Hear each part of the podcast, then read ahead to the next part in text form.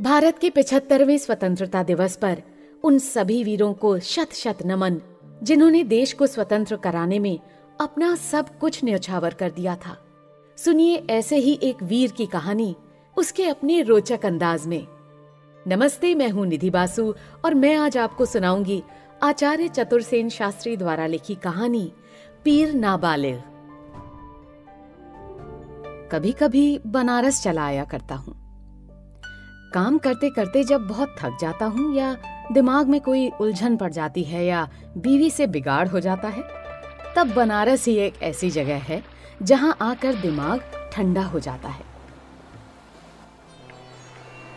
दशाश्वमेध घाट से छत वाली एक बड़ी नाव पकड़ और शरद की प्रभातकालीन धूप में गंगा की निर्मल लहरों पर तैरती हुई कश्ती की छत पर नंगे बदन एक चटाई पर औंधे पड़कर वहाँ के सिद्ध हस्त मालिश करने वालों से बदन में तेल मालिश कराना, दूधिया छानना और फिर किसी साफ़ सुथरे घाट पर और कभी कभी बीच धार में ही गंगा की गोद में चपल बालक की भांति उछल कूद कर जल क्रीड़ा करना।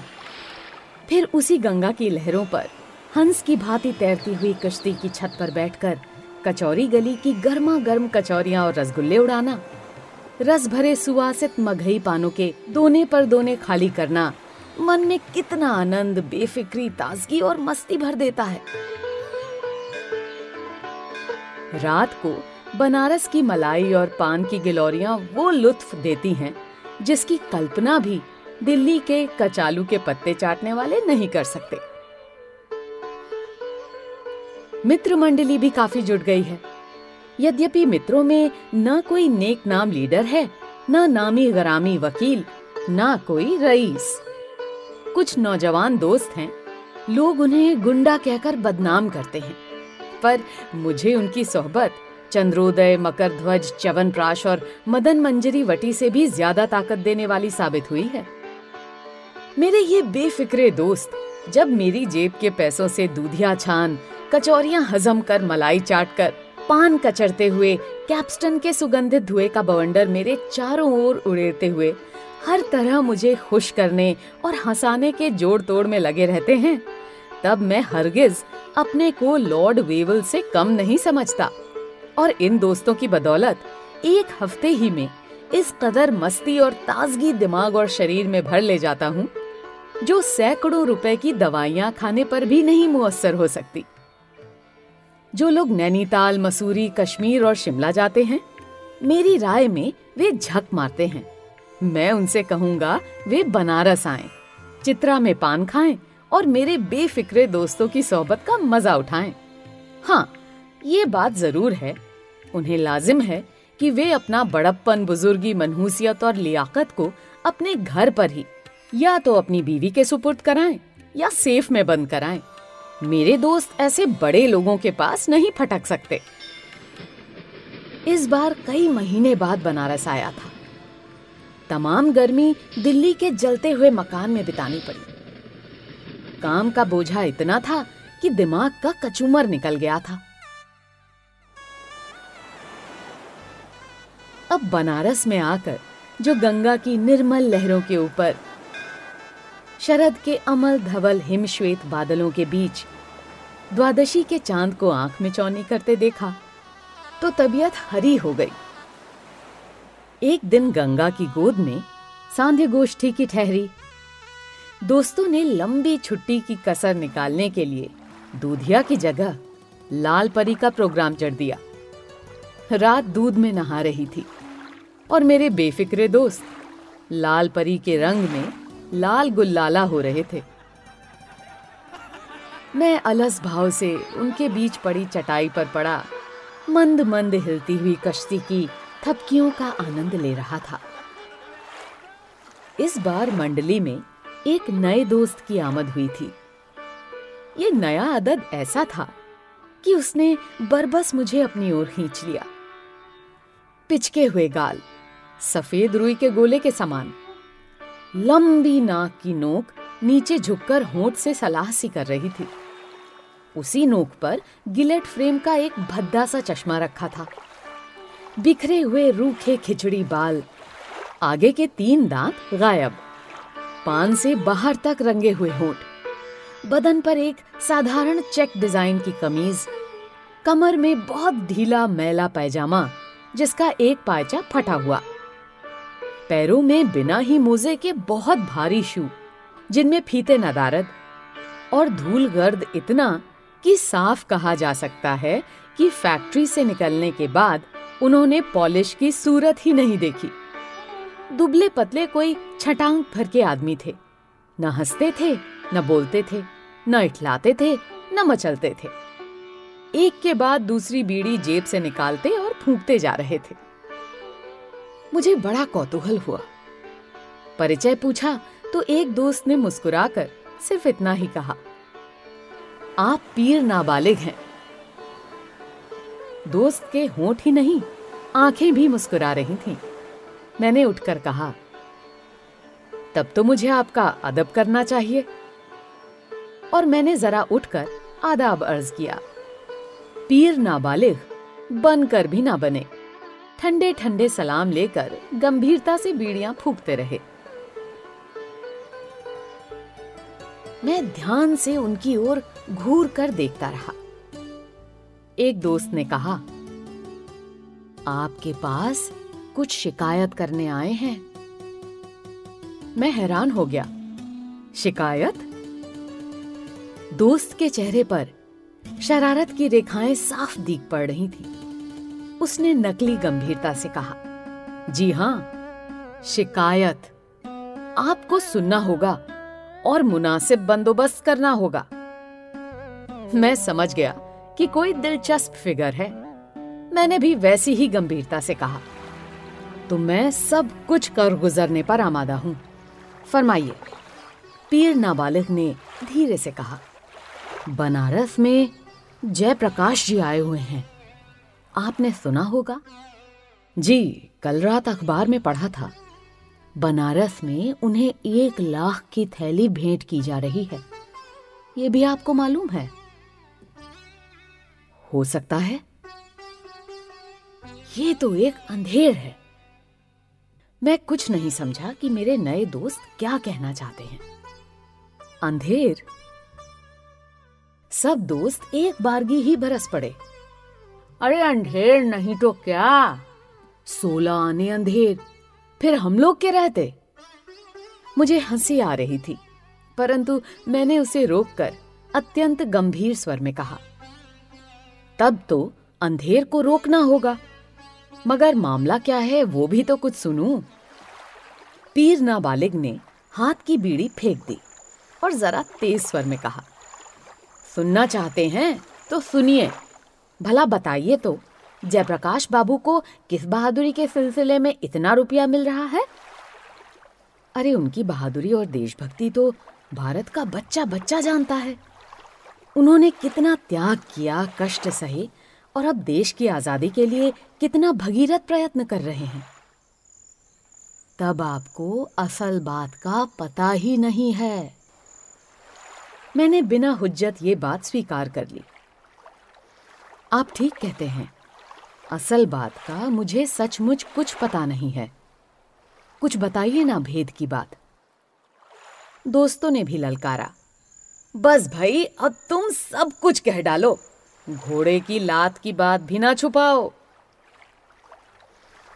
घोड़े की लात की क्या बात है? पीर नाबालिग एक मिनट खामोश रहे, फिर कहा, देखिए ये लीडर लोग ना सब सिर्फ़ जबान दराजी करते हैं। काम कोई और ही करते हैं। बयालीस के अगस्त आंदोलन को ही ले लीजिए। क्या आप जानते हैं कि कचहरी से यूनिवर्सिटी तक के तार और खंबे किसने तोड़े थे? अरे कचहरी पर कलेक्टर की नाक पर पैर रखकर तिरंगा झंडा किसने फहराया था?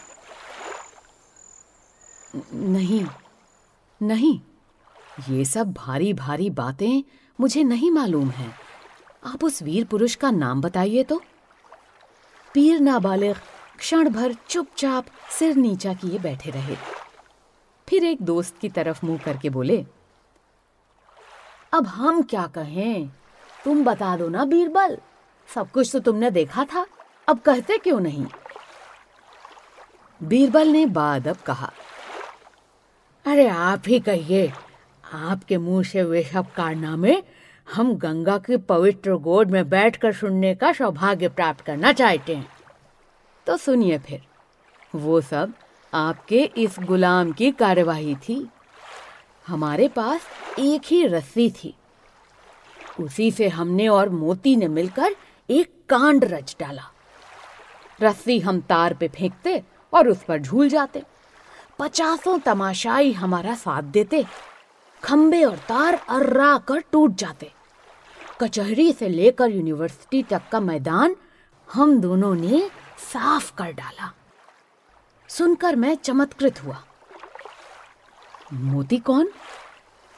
अरे, वो तो अगले दिन ही गोली का शिकार हो गया। सोचिए, बारह तेरह बरस का वो लौंडा और उसका ये कलेजा। मुझे ऐसा प्रतीत हुआ, जैसे गोली मेरे ही कलेजे में अभी लगी हो। दोस्त लोग तो शरारत के ही रंग में थे, परंतु मेरे दिल में उस सीधे साधे युवक के प्रति आदर का भाव बढ़ता जा रहा था। कौतूहल भी कम न था। आप इत्मीनान से मेरे पास आकर बैठिए और माजरा विस्तार से सुनाइए, कैसे, क्या हुआ था? एक दोस्त ने कहा अमा कचहरी पर तिरंगा झंडा चढ़ाने की बात कहो यार। वो भी मोती का ही करिश्मा था। कचहरी के सदर दरवाजे के लोहे के फाटक बंद थे। भीतर मशीन गने तैयार थीं।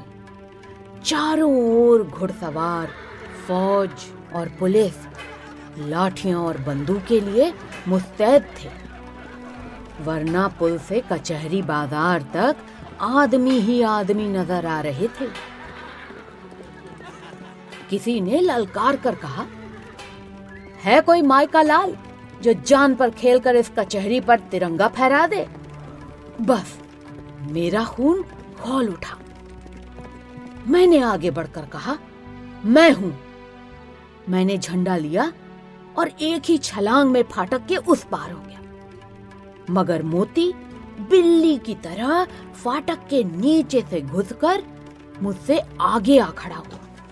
और जब तक पुलिस आए, मैंने उसे कंधे पर खड़ा कर नल पकड़ा दिया और वो नल पर बंदर की भांति चढ़ गया, जाकर कचहरी पर तिरंगा फहरा दिया। पूछिए मटरू से, वहीं तो खड़ा तालियाँ पीट रहा था। मटरू बोला, कहता तो हूँ इन्हीं आँखों से ये सब कुछ काम मैंने देखा था, जिसके विवरण सोने की कलम से भारत की आज़ादी के इतिहास में लिखे जाएँगे। पीर नाबालिग ने एक बीड़ी निकाली। और सुनाइए, इसके बाद क्या हुआ? उसके बाद लाठी चार्ज हुआ। कांग्रेस के लीडरों ने कहा, भागना कोई मत, जमकर लेट जाओ और लाठियाँ खाओ। तो आप भी लेट गए? जी नहीं, मैं उन बेवकूफ़ों में से नहीं हूँ जो बैठे बैठे पिटते हैं। मेरा काम खत्म हो चुका था, लाठी चली तो मैं वहाँ से भागा। फिर भी पीठ पर दो पड़ ही गई। ये देखिए निशान, कोहनी भी उसी दिन टूट गई। यार लोग खिलखिलाकर हंस पड़े, परंतु मैंने दोनों हाथों में उनकी कोहनी दबाकर कहा, खैरियत हुई दोस्त, ज़्यादा चोट नहीं लगी। आपने अच्छा किया भाग आए। मटरू बोला अब घोड़े की लात की बात तो कहो। अरे लात की बात क्या कहनी है? सामने एक तबेला था। मैं झपट कर उसी में घुस गया। उसमें एक घोड़ा बंधा था। मैं उसी पर जा गिरा। उसने भी दो लातें कस दी। बस इतनी ही तो बात है। अरे इतनी नहीं यार। खाट वाली बात भी तो कहो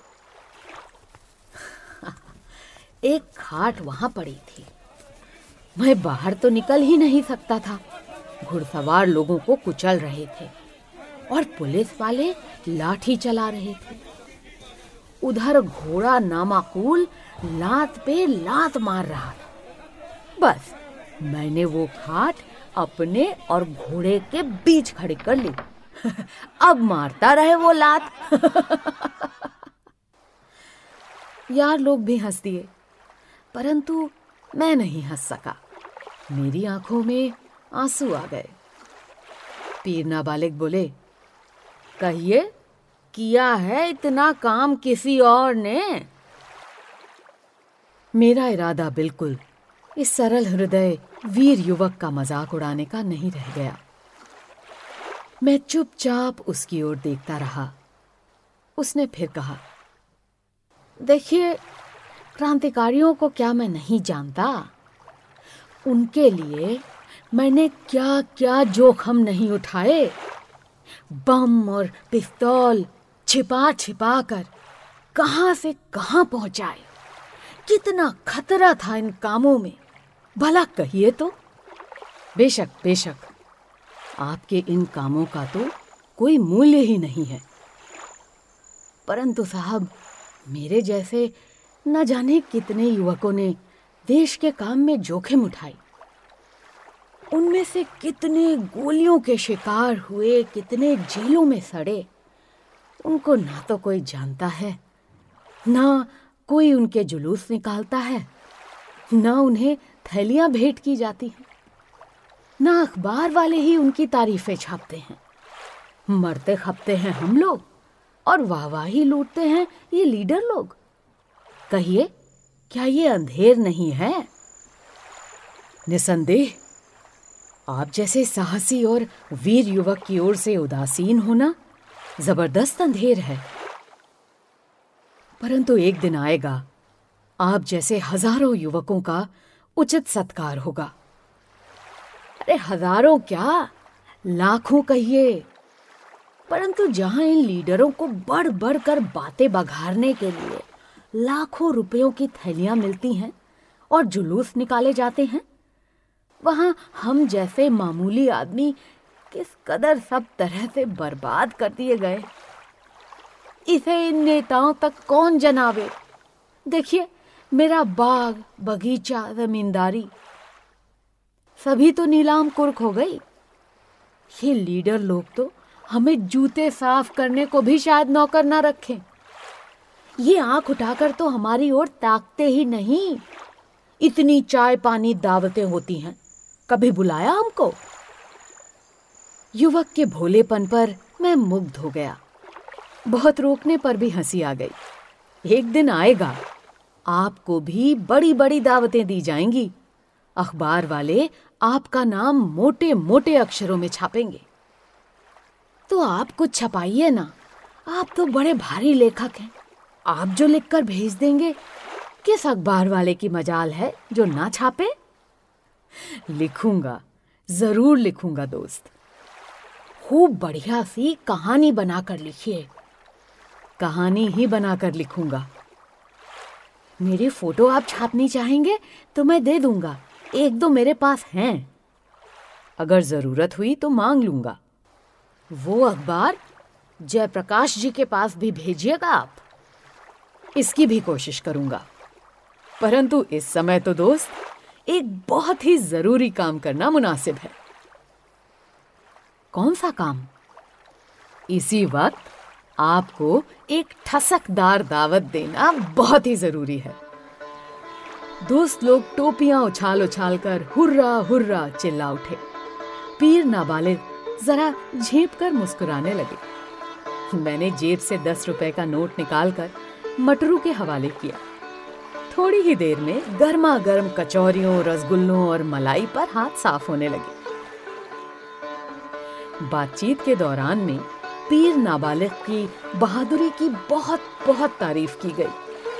तबेले की लातों का बढ़ बढ़कर ज़िक्र हुआ। पीर नाबालिग बहुत खुश हो गए। एकदम दोने में से चार बीड़ा पान उठाकर मुँह में ठूसते हुए बोले, इस दावत की खबर भी अखबार में छपनी चाहिए। जितनी बड़ी बड़ी दावतें होती हैं, सबकी खबरें अखबार में छपती हैं। ज़रूर ज़रूर। मगर अखबार वालों को खबर कौन देने जाएगा? पीर नाबालिग एकदम खुश हो गए। मटुरुआ साला, वही कबीर चौराही पे तो रहता है, वहीं तो धड़ाधड़ अखबार छपता है, यही जाएगा? मटरू भाई, तुम्हें अखबार में इस दावत की खबर लेकर जाना होगा। जी माफ़ कीजिए इतनी भारी दावत की खबर अकेला बंदा नहीं ढो सकता। हाँ सब लोग चलें तो मुजायका नहीं। सब लोग खिलखिलाकर हंस पड़े। पीर नाबालिग ने गंभीरता से कहा, सभी लोग चले फिर, क्या हर्ज है? मैंने उठकर उस सरल तरल युवक को छाती से लगाया। अभी आराम करो दोस्त। सुबह इस मामले पर विचार करने को दोस्तों की एक चाय पार्टी होगी, तब देखा जाएगा। पीर नाबालिग खिलखिलाकर हंस दिए। वे बहुत खुश थे।